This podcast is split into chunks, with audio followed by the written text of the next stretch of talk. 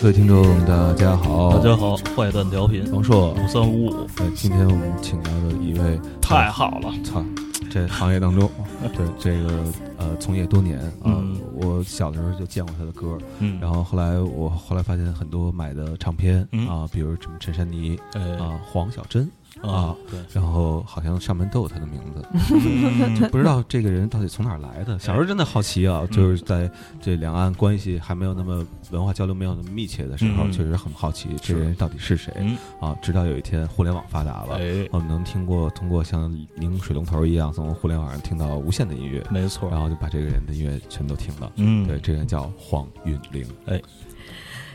你好，你好，我听到你们说小时候这个事情，我就觉得这个我我。我我我是这样，我我 那个三十岁之前，我是小时候，那时候很不懂事啊，然后不太成熟，虽然现在也谈不上成熟，但是呢，最起码最起码比那时候好了一点点。是是是是是是，好好好，那个如果从白头发的量来讲的话，咱们一块走出去，肯定别人觉得我比您岁数 不可能。啊，对你脸上的线条都这么的啊，你看我的线条多少？嗯，对呀、千千万别这么说，我们看到的都不是线条，而是那个唱片的凹槽。嗯，不扯淡了，不扯淡了。嗯对，其实我特别想知道一个问题啊，嗯。就是别人称呼您的时候，您愿意用您还是你嗯。相称？你就好了。啊，好，嗯，呃，为什么？因为嗯，因为一一方面也也不希望说自己以一个老太太的身份出现，哎呀，不会，您您 您您您顶多是个顶多是个大妈。就就我觉得就一样吧，嗯，对啊，嗯。对，嗯，那个那就行，那就以你相称了。好了。哎对，嗯。显得亲切一些。嗯。对，你这次参加，觉得 突然怪怪的，对对对对，按说我们从小受的教育就是长辈嘛，嗯嗯就一定要称您嘛。对嗯。哎，你这次参加 Young Blood 这计划，然后做的是哪个艺人？呃，有两位，哎，嗯。呃，一个是那个 Richard，啊，嗯。呃，哎，对吧？嗯。对嘛，哈，嗯。然后还有一个是我，我是制作人啊？对呀我我制作人。对我以为我说错了，对，然后还有一个是唐诗婷，哦，对。哎，嗯呃，我跟大家介绍一下这回录音的这个这个环境啊，因为我们本来是把那个设备放在了那个一层，就是摩登一层的咖啡厅，嗯。然后后来呢，那个就是说，呃，黄老师是在这个录音棚，录音棚里就是正在工作，然后后来那个我们就把这个设备全都搬到了录音棚的控制间的外面。嗯，啊，然后。呃，这回黄老师是到北京来参加摩登天空这个心血计划的，我还没待会儿说完录音棚那块儿会有一结论的。嗯，就是我们是在一个造价数千万的一个地方，对对对啊，虽然这数千万跟我们一毛钱关系没有，对，这个黄老师是不愿意移步到录音棚外面的，然后哎，你不能这样吧？啊你那那那不然就重新再来走走，我们我们去那个咖啡厅好了不。要不要，里边比外边安静很多，真的吗？真的真的，外边你看，就这个对录录对哦，对。在外面更大声了。对对，录音棚里。咖啡厅不是就是我们几个人的，对对对。然后他有其他人进进出出，哦。是吵吵嚷嚷，所以那个进进来会好很多。一方面呢，这个体现出了黄老师的体贴，就是对 对对对我们工作的理解。对，呃，另外一方面呢，就是呃，就是呃，黄老师很敬业。嗯。啊、对，就是在跟我们录节目之前，他还在就是跟他这次要嗯制作的这个嗯《摩登天空》这个心血计划的新的音乐人，在跟他们聊这个录音的问题。啊，对我以为你想说的是说这录音就是制作人都是按棚时算钱，然后呢，当每踏出录音棚一步的时候呢，就有人写一 time out，就开始那个 打表了，嗯。打表计计时，哎，咱们聊聊聊正事儿，聊正事儿聊正事儿。哎嗯，这次这个《摩登天空》这个您接手的这这两组新血计划的艺人，您您呃跟他们接触了之后，目前您有什么样的印象？呃，到目前为止，嗯，其实我刚刚也接受一个访问嘛，嗯，我刚刚突然真的有这样觉得，就这两组艺人真的蛮大差别的，哎，一组非常阳光，嗯一组非常黑暗。哦，嗯对，嗯就唐诗婷呢，因为她的音乐比较电子，嗯，然后呃，就是她的节奏也会比较缓慢一点。嗯那可能个性上吧，嗯还有就她她也不是那么呃就是好像讲很多话，他也哦。没有，所以嗯我我我们互相都在揣测，就是说、他他他到底心里想什么？啊嗯。对，所以我刚刚也特别跟他沟通，嗯。对，然后呢，那 Rachel 就是几个大男生，嗯。然后呢，每一个人其实音乐底子都非常好，嗯。所以我们这次在合作的时候，就是同期的嗯。把它录下来。哦。对我，我觉得他们实力也够，嗯。对，然后很也很开心。我们整个录音的过程都是嘻嘻哈哈，嗯然后即使即使这个有人弹错啊，或被我念呐、或什么，嗯大家都是很很努力，但在很开心的状态下去解决问题。哦对啊，嗯嗯，嗯，哎，这接下来这挑事儿的问题就开始来了啊！哦，您当年出第一张专辑的时候，嗯嗯面对您的制作人是一个什么样的状态？哎对，还记得吗？我当然记得，嗯因为我算是滚石第一批的新人。哦嗯我那时候要做唱片的时候，呃，我知道有这个机会，那老板也跟我讲，就说你可以写自己的歌，我就非常开心。嗯可是有一天，他就突然找我到他的办公室去谈了很久，他要告诉我说，他帮我物色了几位当时重量级的制作人要帮我。哦他就跟我讲说，哎，我帮你找了这几位，你觉得哪一位你你觉得你跟他比较聊得来这样子？嗯然后呢，我看了很久，我就说，呃，老板，我都知道他们，我也很尊敬他们，但是我想要自己做。嗯然后我的老板就看着我，哦，他就说，你你你你想要自己做？就是好像不领情，对他说你你你要自己做。嗯其实我相信，在三十年前，一个老板他想要呃，他想要就是有下一代的音乐人，嗯他也提供了这个无限可能。嗯可是他，你知道吗？在那个比较封闭的年代，嗯他要如何去信任你？你可以做出来一个东西，嗯。或者他信任你，就说你你可以担纲制作人这个角色，嗯，你你凭什么？哎但他对他拿什么说服他？对他，他其实没有直说，但是我我我知道他他是有怀疑的。啊嗯。那其实，在这个过程当中也很奇妙，我就认识了我的前夫，嗯。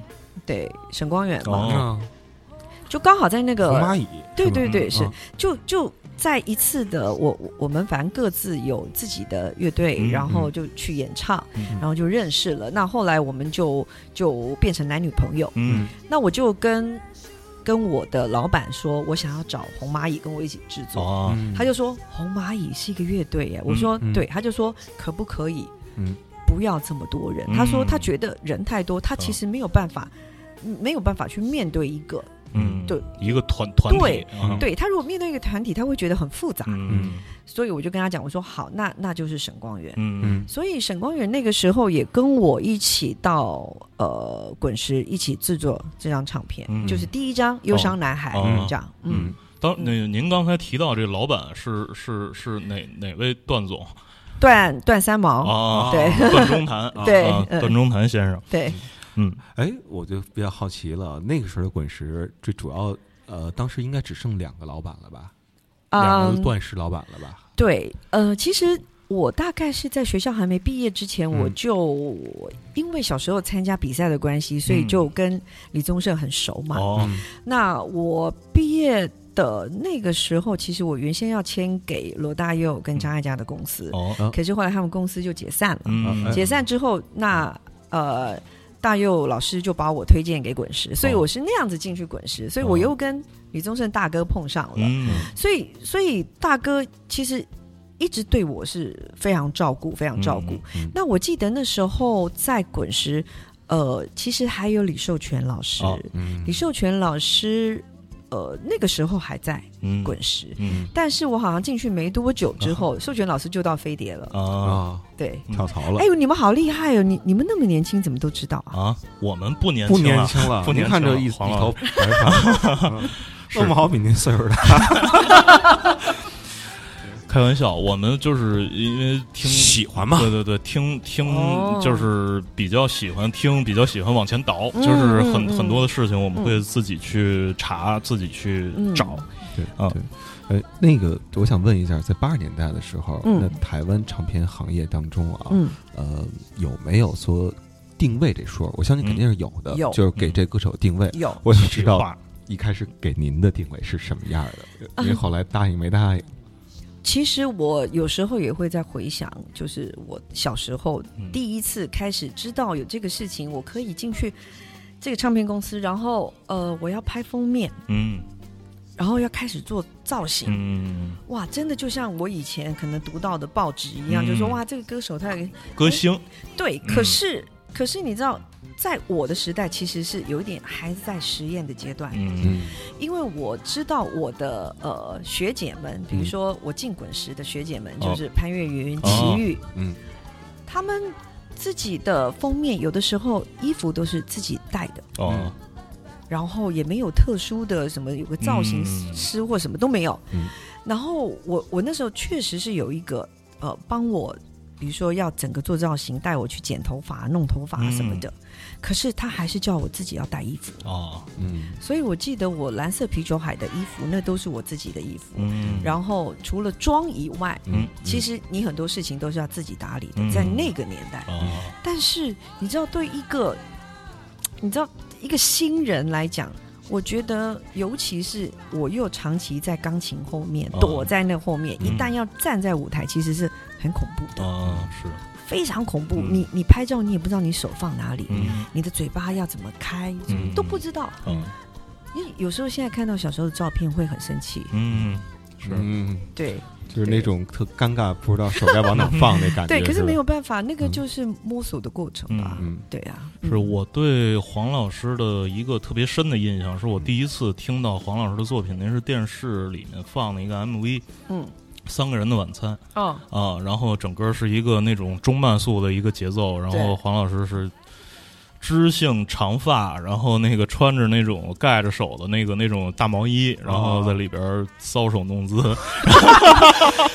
对，有到搔首弄姿吗？也没有也没有，反嗯。反正就是这么一种状态，是嗯。是是在一种状态里嗯，但是那差点搔首弄姿。险些，对，险些。险些。然后，但是今天呢，跟黄老师在交谈的过程当中，就是跟我在那 MV 里看到的那个黄韵玲还是挺不一样的嗯啊，我觉得还是挺不一样的，因为就是今天感觉黄老师。本人特别直爽，然后就是快人快语的啊，嗯整个那种感觉跟那种就是险些搔首弄姿的那个状态 完全是两种状态。有多少搔首弄姿的人 骚扰过你？然后你留下来被搔首弄姿留在这样的恶对，因为这这些年搔首弄姿的人太多了 啊。没有，所以说到那个时候其实对很多事情都是在捉磨。嗯你你你不知道，包括嗯定位这件事情。嗯我我我记得我的当时的企划是 Landy 张培仁，嗯。我都还留着当时他的那个呃有有一张海报，哦。然后上面就写就是说，因为大家不知道台北不是有个西门町吗？嗯。他他特别还写的就是说，呃呃，台北西门町不懂黄韵玲。哦哦，可是谁谁谁懂这样子，就就我都还印象还嗯蛮深刻的。嗯对啊，我我回到台湾再把那个拍给你们吧。嗯对好哦，这哦哦，这我觉得这还挺挺棒的。我嗯特想问问这个细节啊，张培仁当时那企划案都怎么写的？因为您刚才说主要是从妆化这一块来讲，嗯或者从具体企划来讲，对，其实那个时候，呃，因为算是蛮蛮大胆的，嗯就像我刚刚讲的，老板他其实也不知道你能做出什么，他也不知道市场的反应会是什么。嗯可是他现在不做的话，他以后还是得做。嗯嗯那我觉得滚石是一直都是在好像好像一直在做开创的事、开发的事情。所以它叫滚石嘛。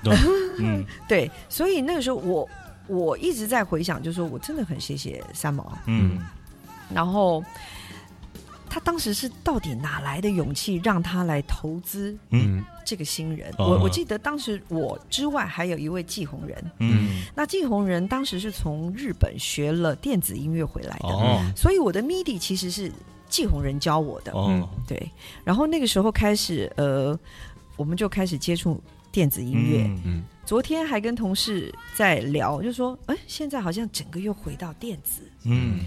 可是我们刚起步的时候，我就记得我常常去公司，然后公司的同事就会拿 Pet Shop Boy 啊、嗯。S w e e t Out Sister 啊，嗯。就会拿这些很棒的当时的音乐嗯。给我听。嗯，对，所以嗯。所以我觉得就是说，其实音乐它也是一直在，你知道循循环循环循环的，对。嗯呃，循环了从那时候到现在差不多三十来年了，是对。是然后 这三十年来年啊，我相信您肯定也制作过不止这么两组新人，很多很多的，就是他们的第一张专辑都是嗯您来打造的。嗯在跟他们接触当中，您觉得他们问到的您最奇怪的一个问题是什么？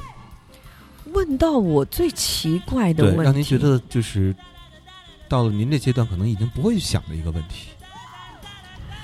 打个比方，嗯打个比方，他可能会问：“哎，老师，我会不会红？”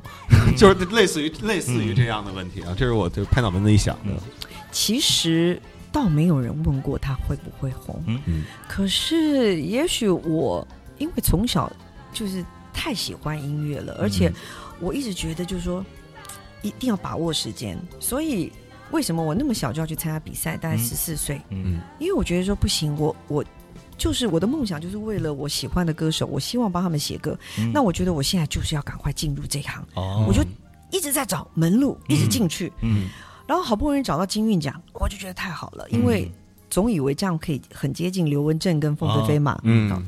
可就这样自己这样误打误撞，可能也也就这样走过来了。所以当我在看到很多新的孩子他们进入这个行业的时候，嗯。我会看到我自己小时候，哦。我反而会跟他们问很多他们现在正在遇到的问题，哦那那比如说呢？比如说，比如说刚刚我我我在跟唐诗婷他们在讨论，就是。当他们从另外一个音乐类型跳到另外一个音乐类型，哦。那他们要怎么去克服这些哦。心理上的问题？嗯。然后再加上，比如说跟你合作的对象，他又是你一个最好的朋友，嗯。嗯。可是呢，当你最好的朋友他身上有一些你觉得他需要改去嗯。改变的，嗯。我当时也遇过，哦。比如说，呃，沈光远嗯。他在帮我配唱的时候，嗯。他就说你这个不对，嗯。我说哪里不对？他说你再唱一次，我就说好，我就再唱一次。他又说这不好，我说、那什么叫好？嗯。你进来唱给我听啊！嗯。急了。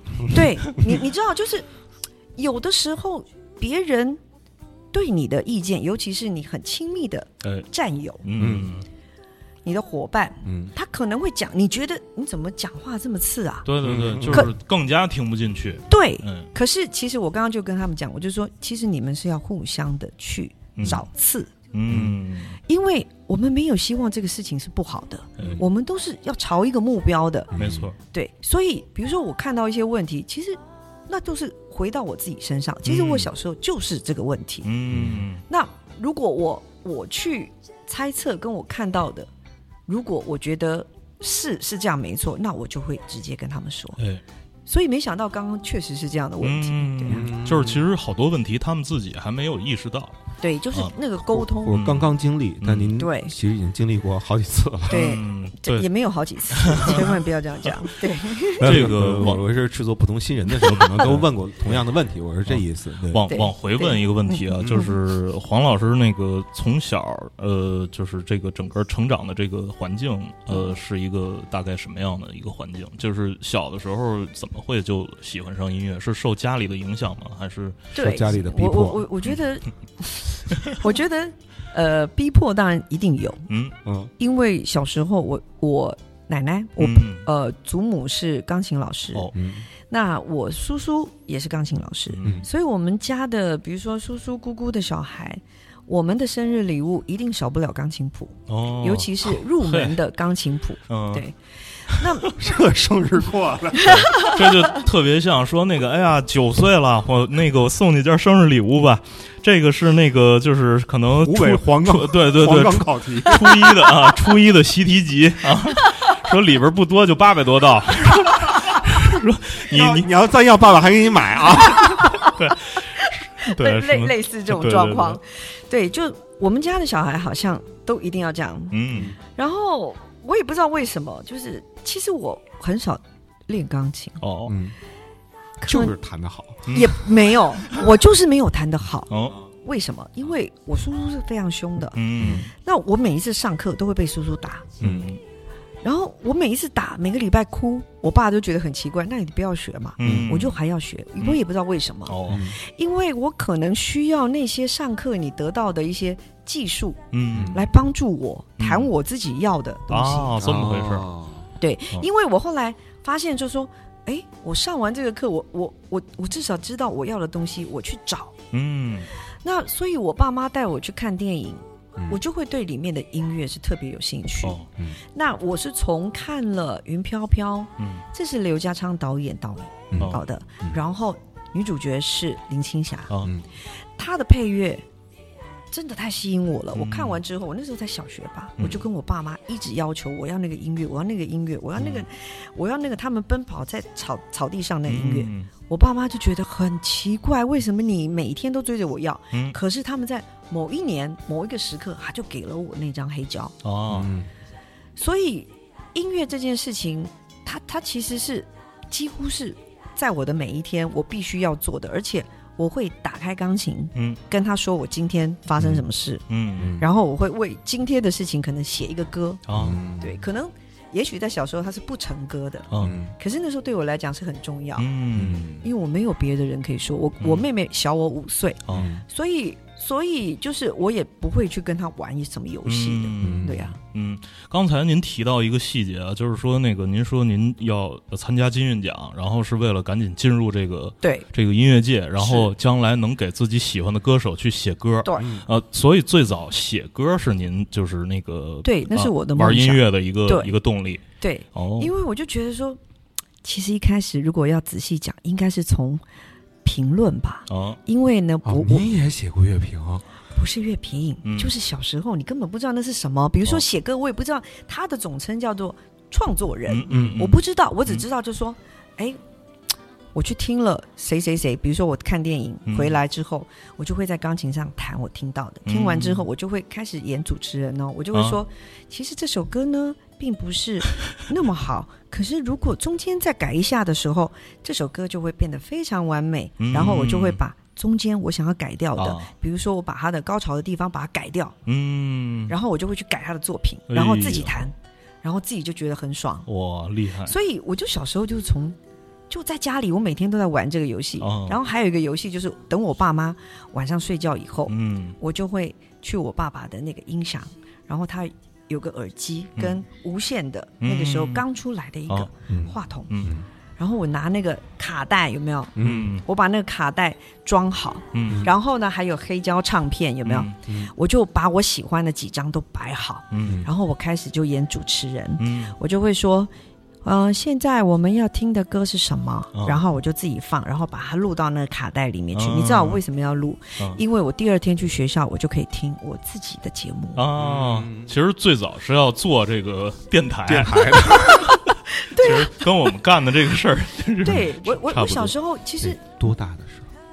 小学。小学，哎呦，你继续说，继续。开开化真早，小小学，因为可能你你也玩不出什么把戏，然后我也我也不喜欢玩洋娃娃，嗯，我也不喜欢盖房子，嗯我就喜欢玩这个。嗯然后还有一个就是，我就异想天开吧，每天都在做白日梦，然后去学校，我就跟同学讲，我就说，那等一下来我家，他就说、去你家干嘛？我说我们来玩唱歌的游戏，就唱歌比赛。嗯。然后呢，就是比如说今天有四个同学来，那人手就够了。嗯。哦、嗯有两个评委，哦。哦，然后我就可以演主持人，要我就是主持人嘛，啊对不对？啊啊那如果呢人手不够的时候呢，我就自己再下去当评委，这样子，嗯。就我自己会安排。哎就我每天都在玩这个游戏，嗯，哎，那后来您参加金韵奖的时候，真正的比赛跟您小的时候玩的那个唱歌比赛那个游戏一样吗？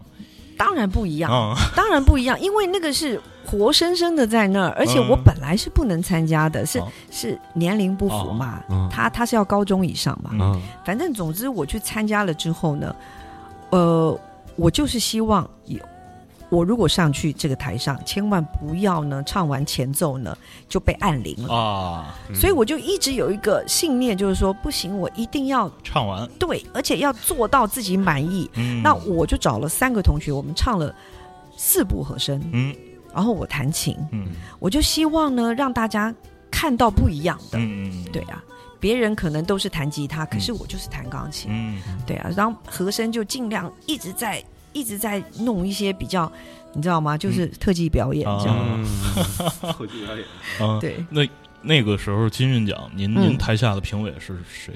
陶小青，哦，啊，陶小青，然后还有当时的呃他的唱片公司的总经理，哦，对，嗯。嗯，，其实也是为这个唱片界选拔新人，就对了，是，对。啊这个比赛，可是我觉得，就一切都是应该是上天安排吧，嗯。因为在那个那那次的比赛当中，其实我们的重重唱组总共入入围了三组，哦，三组就是整个优胜组就是三组，嗯，除了我们之外，还有一组是木吉他，哦。就是李宗盛。盛那个，对，所以那个时候他们已经是呃大学生了，嗯。那我们就是国中生。嗯，所以一直到现在，大哥就看到我，他就说每一次看到你，我都觉得你还是那种带一个大大的眼镜，然后剪着那个西瓜皮。嗯，对呀、啊还是最初那个那个那那印象对，哎，那您第第一次当评委是因为什么呢？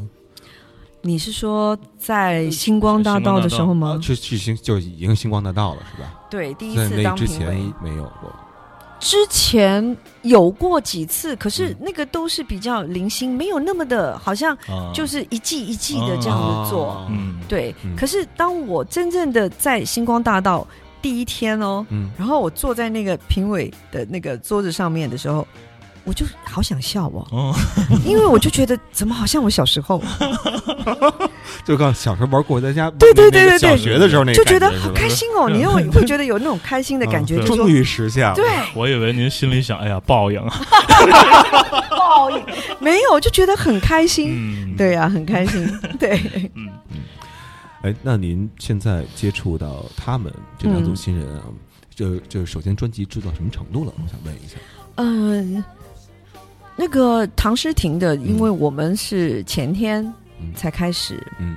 然后今天我们要呃整理的部分是有一些编曲的呃间奏嗯。跟尾奏的部分。嗯。那我希望他们再多加一些比较亮点的嗯。音色，嗯对。嗯所以我们会处理这些。那昨天我们已经那个 vocal 的部分都录完了嘛？对，嗯。那那那个呃上一组非常阳光的嗯这个那 Richard，嗯。他们已经就是结束了。嗯。就是我们我们那个歌做的非常顺利，嗯就是我们花一天同期，然后第二天我们就开始补，嗯，然后第三天我们就已经缩混了。哦，对，哎您觉得啊，大胆的问一个问题，就是没有您制作的话，您觉得他们的专辑会跟有您制作，有一个制作人在，会有什么不一样？对，嗯，我觉得我可能会把，就是会去注意到他们原先设计好的东西，嗯因为有的时候你进去呃录音棚，你要录的时候。当你自己陷在里面，嗯。嗯。你你有很多东西是听不见的，所以为什么需要有一个制作人的嗯。角色来、来去旁边的嗯。辅佐？可是对我来讲，我觉得制作人就是在旁边去辅佐跟点到，嗯，就是说把该提亮的东西，嗯。他就是提出来。因为有的时候你你你在其中，包括我自己哦。在做我的专辑，我都还需要一个制作人，嗯。因为有的时候太主观了，嗯。对他需要有一些人来去看到那些你你忽略的东西。嗯嗯嗯在这次呃到北京来做这个 Young Blood 的这这两组音乐人之前，您有听过就是呃内地新的这一代的人的做的原原创吗？这种独立音乐或者摇滚乐什么的？其实蛮多的，哦对，其实蛮多的，呃，像那个陈丽呀、我我就嗯。还蛮喜欢他的，对，嗯您说蛮多的是为什么是皱着眉头说的？没有就没有 没有没有，就一一一直在思考，就是说嗯。新一代的年轻人，嗯。那其实我们也曾经是新一代的哎年轻人，嗯。就是嗯，我我我自己在看见这些新世代的他们在处理音乐的方式，其实真的你在录音棚里面，他好像时间时间轴不见了，啊，他在里面他是没有时间的，嗯，它只是因为科技的不一样，所以它它里面有一些，比如说你录音的音源不一样，嗯。对你你录音的载体不一样，就这样。可是其实你你要处理的东西其实都差不多，对。嗯。最最后最后，不管你多么的耍特技，你最后还是要回到创作的本身。嗯。嗯。对，那那个还蛮有趣的。嗯，嗯。对，呃，就是您是呃您是什么时候从呃滚石出来自己做友善的狗的？好像是一九九零年，九零年，嗯，啊，就是《平凡》那张专辑的时候，关不掉的收音机。嗯。嗯。呃，当时为什么会想自己做了？嗯，一方面就是你你觉得自己应该独立了，嗯然后有一些理念是不见得，呃，这个跟原来的唱片公司他他会支持的，嗯。对，可能你有一些更新的想法，嗯。但但是这一路上我们都还蛮蛮感谢滚石的，嗯。因为当时会呃考虑自己做独立的公司，其实也是滚石鼓励我们嗯。对嗯。他都鼓励他自己旗下的制作人，就说你你你可以去做你自己的嗯。自己的厂牌嗯，这样子。嗯。那那时候我们呃离开滚石，是因为我们投资的第一张专辑赵传的《我很丑，可是我很温柔》哦。可是呃。当然啦，他他第一张红了之后，第二张我们就没有合作了。嗯。对，可是，在第一张呃获得还不错的成绩之后，你至少就有一点点嗯。本钱，啊，嗯。是。所以有一点点本钱，你就想说自己可以去投资嗯。自己想要培育的新的音乐人嘛。嗯。嗯，那个时候赵传是什么样的状态？赵传，其实我第一次看到他的时候，我还蛮吃惊的，哦。因为、因为那时候我们是为了一个电影的配乐，嗯然后里面的插曲，嗯。所以我就跟沈光远约约他在一个 pub 见面，嗯。然后我就在那边。你知道，一直喝饮料，然后一直等，怎么这个人都没来？啊。对，然后后来，哎，过一会儿他来了，过一会儿他来了，嗯这样他来了，他然后他来了，我都不知道，啊。因为呢，他夹一个公事包，然后穿一个白衬衫，你知道吗？然后穿一个那个黑色的，嗯，就是嗯。西装裤，嗯。这样，嗯。然后就非常整齐，这样，嗯手包大哥。就很像做保险的。嗯。对，他就就过来，然后我心里想说，为什么等这么久还没来？嗯，然后后来这个做保险都走了，然后嗯。我就我就问沈光远，我就说，哎，赵传什么时候来？他说谈完了，走了。哦，是这样吗？就第一次看到他，所以有的时候人不可貌相。嗯对，还行。我还以为这故事这么讲的，在 pub 跟沈光远约好了，然后说赵晨怎么还不来？嗯然后赵晨说：“我给你们上了好几杯水了，已经。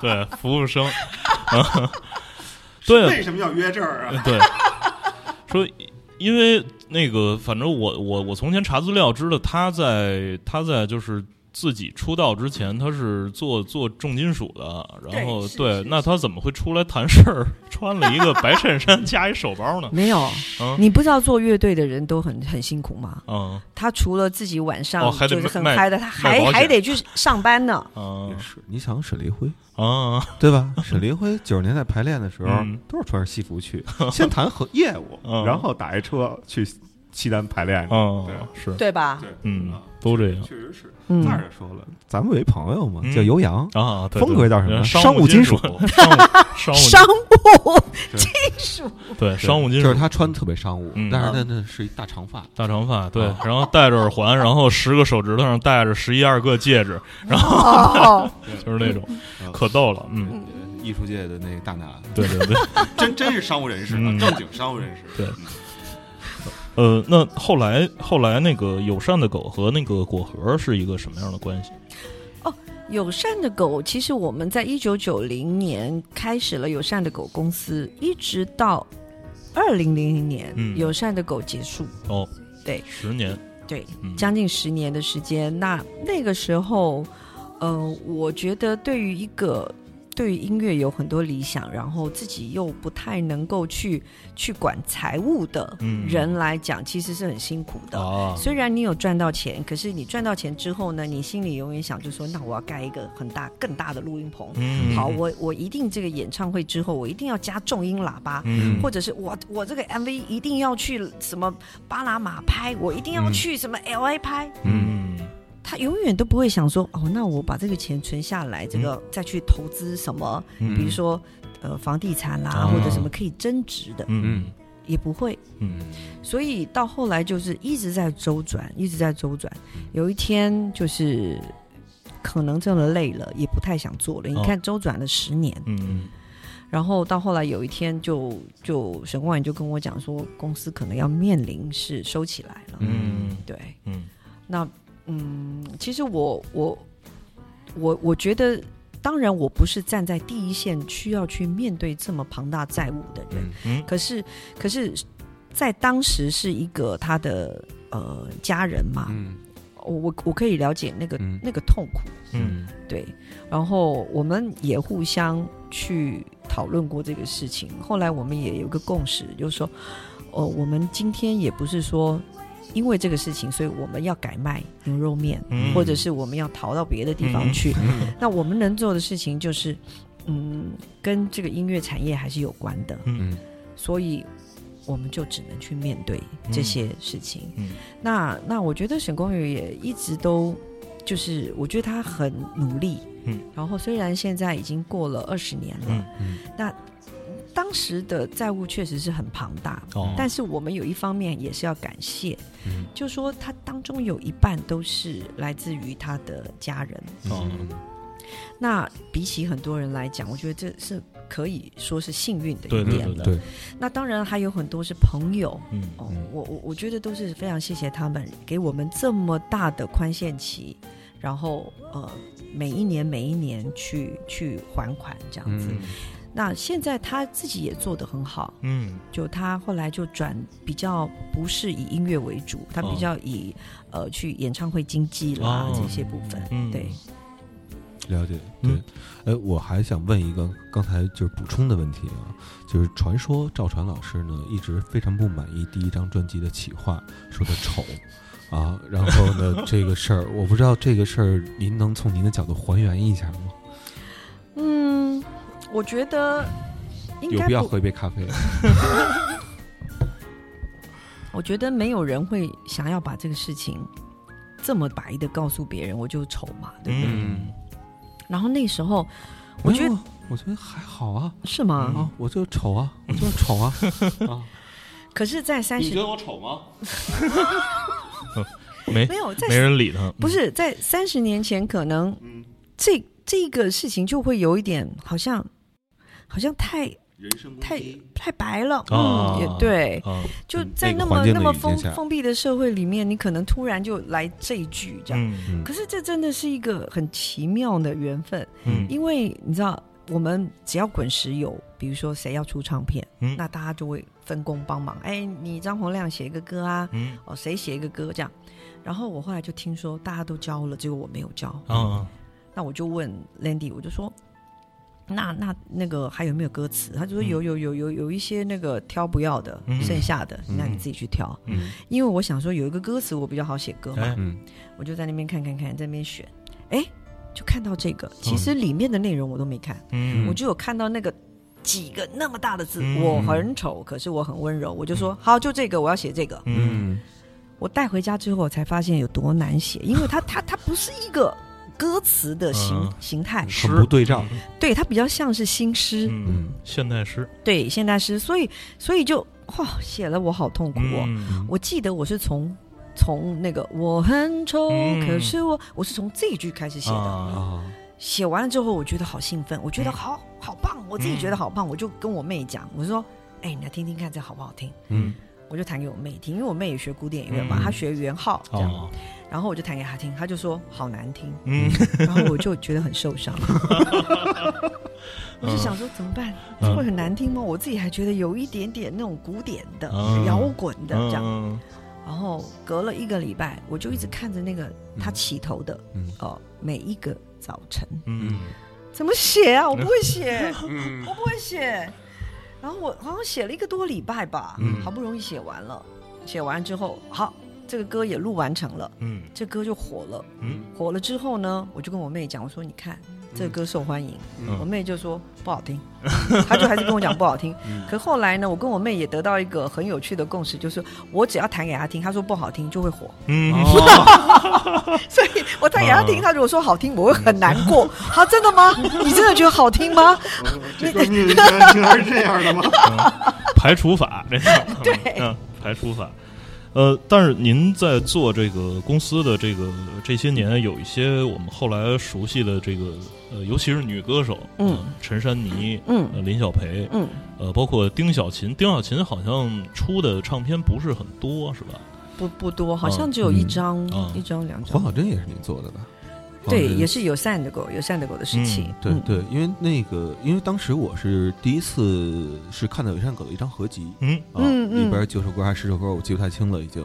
然后里边有陈珊妮的，好忘了有没有陈珊妮的名字啊，反正记得最清楚是黄小珍的名字。嗯，因为听嗯到她那首的时候，是感觉是九个女生吗？对对九个女生，嗯对对，是她听到她那首的时候，然后感觉跟前一代的嗯东西嗯是完全不一样了，嗯因为那一代的东西大部分可能是比较旋律走向，对不对？对比较旋律走向，不是情绪走向。嗯，对，嗯然后从黄小珍，这谁是我觉得是完完全全套的黄小珍啊？嗯陈绮贞吧？陈绮贞陈绮贞，我是觉得完完全全 套的是黄小珍啊，套的是情绪啊，嗯不是说那个没说那个词啊。对对对。对，还还好，这是一个嗯。呃，只有录声音哦，我 没有看到我的表情。对啊对，刚刚才那个刚才黄老师翻了一个非常标教科书式的白眼。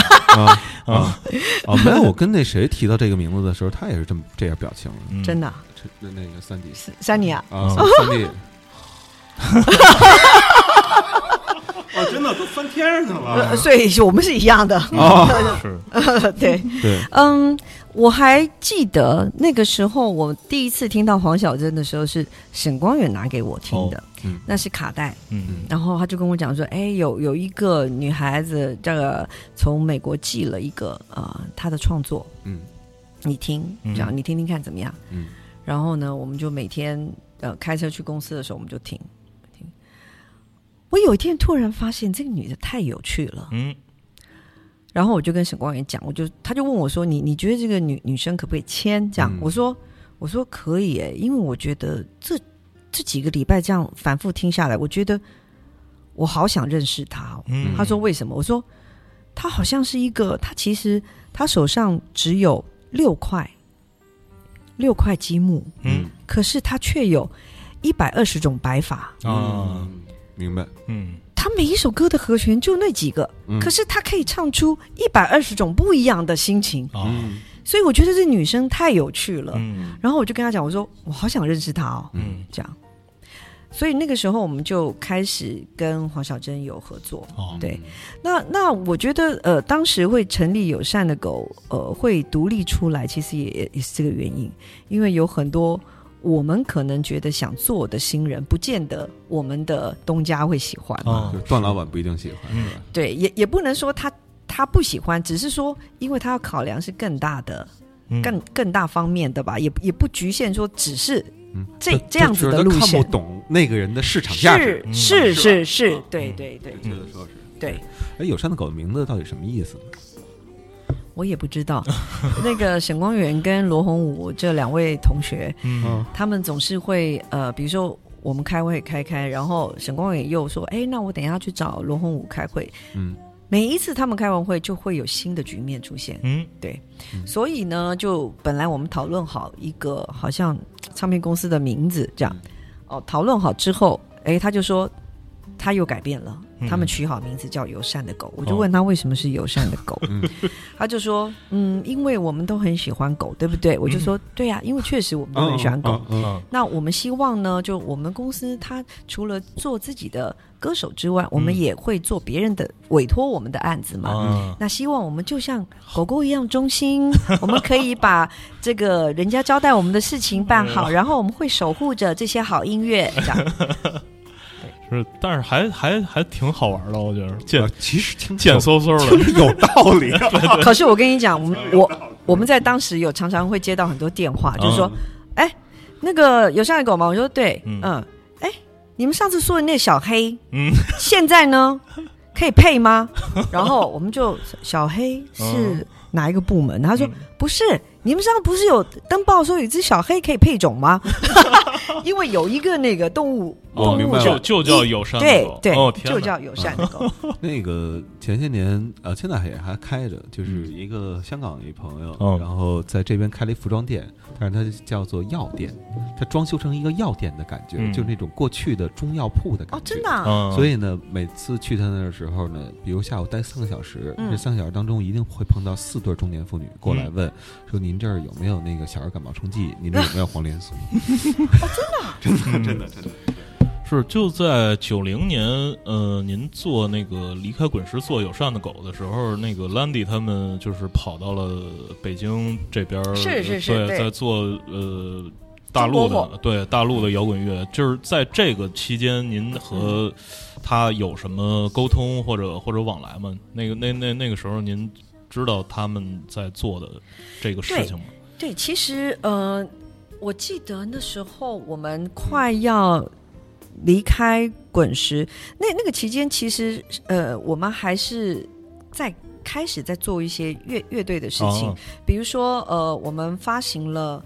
滚石当时发行了红蚂蚁的嗯。哦，就是再版嗯。哦，然后还有青年，啊，青年对贾敏树，对、嗯。对，所以那那那个时候就知道有有心要开始往这个部分嗯。去发展。嗯。然后呢，呃，我我就知道 Landy 有在计划一些事情。嗯，那我跟 Landy 的的太太，因为我们非常好，就从、从小时候认识到现在，嗯所以一直都比较像是 family 这样子。嗯那你知道 family 就是他也不会跟你讨论公事，啊，嗯对，嗯所以我我可能就是。到现在也常常会跟 Landy 啊，就在他家啊。嗯那我我知道他是很辛苦，但是你知道他一路上从从以前，比如说在做我的案子也好，任何人的案子，我觉得我我以前常常觉得，为什么滚石的人永远都不睡觉，然后然后永远都有开不完的会。啊，嗯然后后来，当我自己进入了比较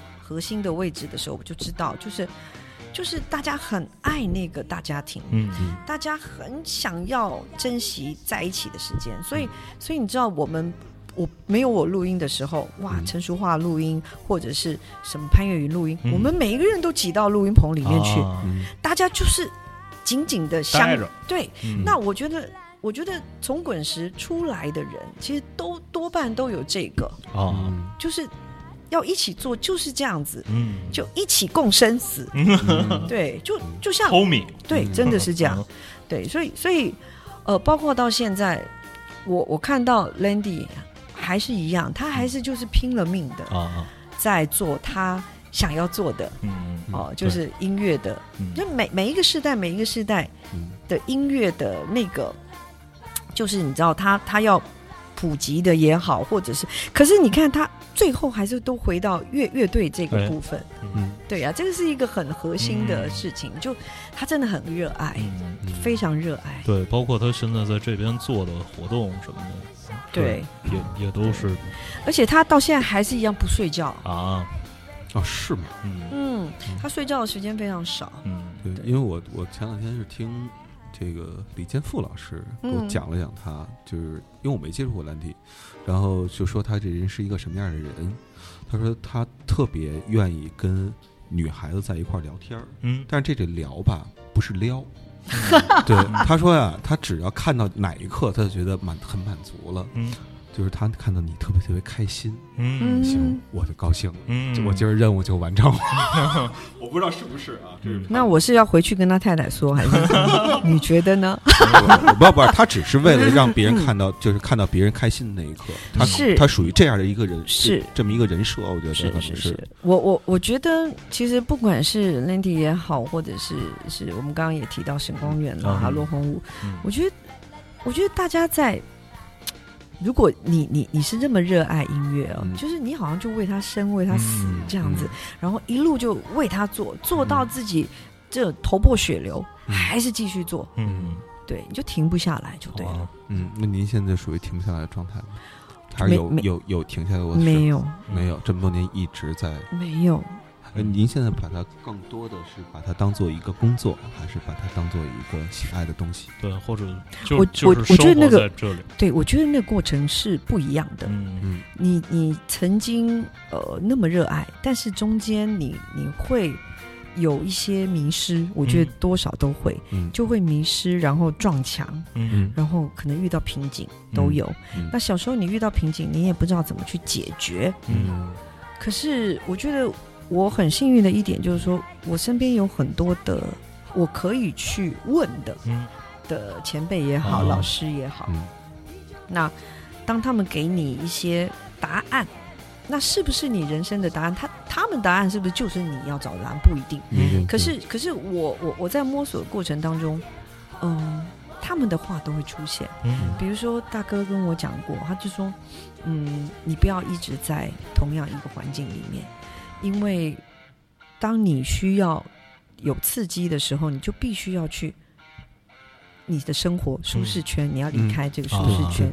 对，因为你看，你从头到尾认识的全部都是音乐圈的，你应该去看不一样的，比如说，呃，时尚。嗯。哦、比如说你你就到市场去买菜，嗯嗯。你如果看音乐剧，那你就去看芭蕾舞剧，嗯。你一定要让你的生活或者是你认识的朋友，他是来自于不同的圈子的，啊。对。嗯。然后这这句话，其实在当时是，我我也不不真正的那么了解他的意思，嗯。可是慢慢的、慢慢的经过时间，哎，你你你可以体会了，啊。你可以体会，因为有的时候想法太统一了，嗯。对，而且你你也不太能够接受别人的讲法，嗯。有的时候，嗯嗯对我我我也可以回溯说，哎，完全听不进去别人的意见，啊也曾经有过那样。嗯嗯可是可是这这两年吧，这两年我可能是因为儿子也大了。嗯然后儿子对于音乐音乐的追求也是跟我年轻的时候很像，哦那我就从儿子的身上，其实我我我也学到很多，比如说他会跟我讲很多，这个时候他听的音乐是、哦。有很多是我没听过的，哦，嗯，对，比如呢，他您您儿子会给您推荐什么样的音乐，或者给您分享什么样的？他给我推荐什么死亡金属啊什么的，啊嗯，对，因为他跟他的女友，他女友就是唱那种金重金属的那种、那种，啊，对对，他他跟我推荐的乐团都在我的啊。手机里面，啊因为啊，那名字我都记不得，啊嗯对，没关系，这个词已经高度概括了啊是什么样的音乐了？对，因为您在呃超级星光大道做评委做了很多届，嗯，然后在您做评委的这个经历当中，给您留下印象最深的一个选手是谁？是现在已经成名的人吗？还是现在已经找不着了的？其实如果去回溯的话，当然还还是蛮多人的。嗯，但但我印象很深刻，是我在第一次看到林宥嘉的时候林宥，嘉，嗯嗯。那时候我们是海选，哦，我记得他海选的表现好像不是很好。嗯。那我看到他，我也不知道为什么，我就让我联想到张雨生，哦，可能不是因为声线，可能是因为个性吧。嗯。就对于那个音乐的坚持跟、嗯。跟那种执着，哦，然后我记得我在就是呃，就是我们摄影棚的外面，我就拉住他，嗯。那我就跟他鼓励，嗯。就说了说了，就说你今天的表现虽然不是很好，但是你你反正就讲了很多，嗯就一直给他鼓励，嗯。但但。也也没有想到他那那个时候会拿到第一名，其实哦我也没有想到，嗯，对，因为那时候其实竞争者还蛮多的嘛，那像那个谁，届萧敬对腾、，嗯，杨宗纬，对嗯。嗯。对，竞争者还蛮多的。嗯萧敬腾是踢馆来的，是吧？对，萧敬腾是啊踢馆，嗯，对啊，你说他是印象很深刻的一个，然后还有一个是徐佳莹，徐佳莹，我记得他在唱，就是有一天他唱了一个他写的歌，嗯就是《身骑白马》，啊，唱完之后我简简直是痛哭流涕，嗯。因为那多么的多么的令人爱的一个对，创作。嗯我说，我如果现在我是唱片公司，我一定把你这个歌买下来。嗯。我说那个旋律是多么的在那一瞬间，就是可以进入到每一个人的心。对对对，对，而且他的声音是这么的不做作跟嗯自然。特直，对，嗯我们在那一届的呃最后最后总决赛的时候，嗯其实还是有人在 concern 说，嗯，那唱的好重要还是外形重要？啊，还是有嗯回到这个在讨论。嗯但是因为我们这个节目的主要的宗旨就还是以音乐为主，啊，嗯对，嗯，刚才提到张雨生，您在这个职业生涯当中跟张雨生有有交往吗？有啊哦，能能跟我们聊聊张雨生吗？因为我们都特别喜欢他。啊，真的、啊嗯，嗯、张雨生，其实你说真正的呃合作，其实并没有。嗯可是因为当时他在飞碟唱片，然后我们在滚石，其实啊。我们就是世仇的公司，嗯在当时。对，嗯就是那那滚石分家变成的那对对对对对。飞碟嘛，对，可是呢，呃，我自己也很喜欢雨生的作品。那我们中间有很多共同的朋友，哦。我还记得啊、那时候我有一次就准备要访问他，其实就是在他出出事前的前一个礼拜吧。嗯那我那时候去代班一个电台节目，哦。那我就设计了，真做电台了也，啊我我我我就设计了一个单元，就是呃推动摇篮的手。那嗯。我要讲的就是唱片不背后的那个哦推动摇篮的手，就是制作人。啊那那时候他就很成功的制作了阿妹嘛，啊，对对对，那我就跟他约了，我就说要呃访问他，嗯。那他也说 OK 答应了，这样，那我们就在电台匆匆的碰了一面，这样，嗯。那就后来就各自，他就跟我我们中间那个共同的朋友，他当时的经纪人，哦。那他们就到那个电台的对面去吃饭，哦。然后后来我工作结束之后，我也到那个地方去吃饭，我一嗯。进去我就看到他叫我，嗯。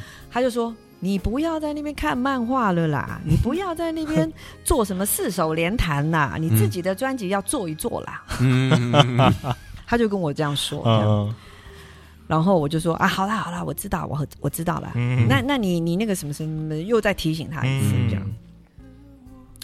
然后后来就发生这个事情，哦。对。九七年。对，九七年。嗯，然后呃，常常在节目上遇见他，然后嗯，他是个什么样的人？我觉得他是一个很豪爽的人，嗯。然后很有义气，啊很有义气，然后天马行空。嗯。对他现在在跟你讲话，可是他可能就已经写完了五首歌吧。嗯，对。哦，那我我我大概能感觉到，是对。你是一个呃怎么说呢？比一个外国人嗯 Prince 嗯嗯嗯啊啊，对那种。对对，嗯非非常嗯非常有想法，嗯。对，然后又有那个行动力的，啊。嗯，对，酷嗯，呃，节目时间是不是差不太多了？哎。对，然后其实还想问一个，嗯。陈珊妮，嗯嗯嗯。对，因为我们节目也录过他，对。嗯。对嗯，然后他也给我们讲了很多，然后我想想，就是听听，我不知道您算不算他的伯乐，还是？啊，其实因为当时是呃沈光远。他哦。去正大金选奖当评审嘛，啊然后后来就呃就回来就告诉我们，就说他看到一个女生很棒、嗯。这样子。那嗯，不管是不是伯乐，我觉得都是一个呃很开心有这个过程。嗯。对，那我记得那时候珊妮在做第一张专辑的时候，我觉得有一点点像我在滚石的感觉，啊嗯，就是我当时的老板，我也不晓得他为什么可以放手让我去制作，啊所以珊妮的第一张专辑，我们就是就让他自己做，他自己录音，嗯。他自己编曲，嗯。甚至他封面要干嘛，他就自己自己做，嗯。嗯他还自己画，嗯。对对，所以所以我觉得。其实友善的狗，其实真正就是希望，他第一张是那个樱樱桃树，对。嗯。华盛顿砍倒樱桃树。嗯。对，那个封面是画的，啊。他自己画的。嗯。那我还记得他在我们家录音，因为那个器材啊。嗯。在我们家，嗯。所以他就是很很棒的一个很独立的一个一个女生，然后讲话很严厉，哦。像她也会跟我，像她也会直接跟我讲，她说：“太太，你不要再浪费时间在做这些事情了，好好回去写个歌吧。”就是她她她就会直接这样讲，嗯。为什么您经常给别人这样的印象？就是那可能觉得都在外面看到我在聊天。啊 嗯，呃，就是如果说非要说他点不好的话，你会说他什么不好？嗯，对，别让他老挑您毛病，就是不好啊，我觉得这个也也没有不好，就是嗯。太严格了，嗯啊，我能体会到，能体会到，对，太严格。可是这也没有什么不好啊，嗯嗯。对啊，老实讲也是也没有什么不好，是。对。因为我不知道会不会有这这在台湾会不会有这样的感觉啊，嗯。因为我就是小时候听他的歌，然后后来去接触到这个人的时候，会有什么感觉？这人很严厉，我不愿意，我我不愿意轻易去接触他，啊。我不敢去轻易去接触他。嗯他哪句话说不对，然后给我怼回来了，嗯。我不知道是不是这样一个人，他本人 他他不是，他不是，他绝对不是，他其实是很可爱的，嗯。嗯，他其实是非非常，可能他也不喜欢我用可爱来形容他吧，啊 就是他应该是他很，其实我觉得他是很能够去去了解。他，比如说他跟你认识之后，其实都不用话都不用多，嗯。他一语就可以就可以戳破你，或者是嗯。一语就可以道尽你你最近的心情，他反正就是很嗯。看得很清楚啦，嗯嗯。嗯，嗯。很很聪明的一个女生，哦，对对对，因为她其实话真的不多，是她不是幽默的女生吗？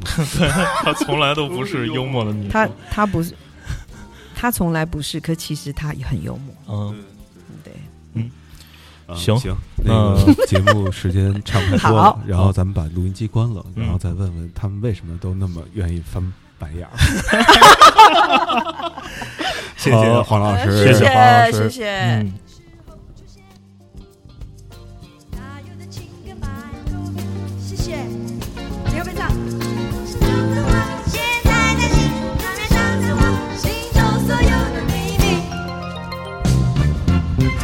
其实我的世界很平淡，和你没有什么不一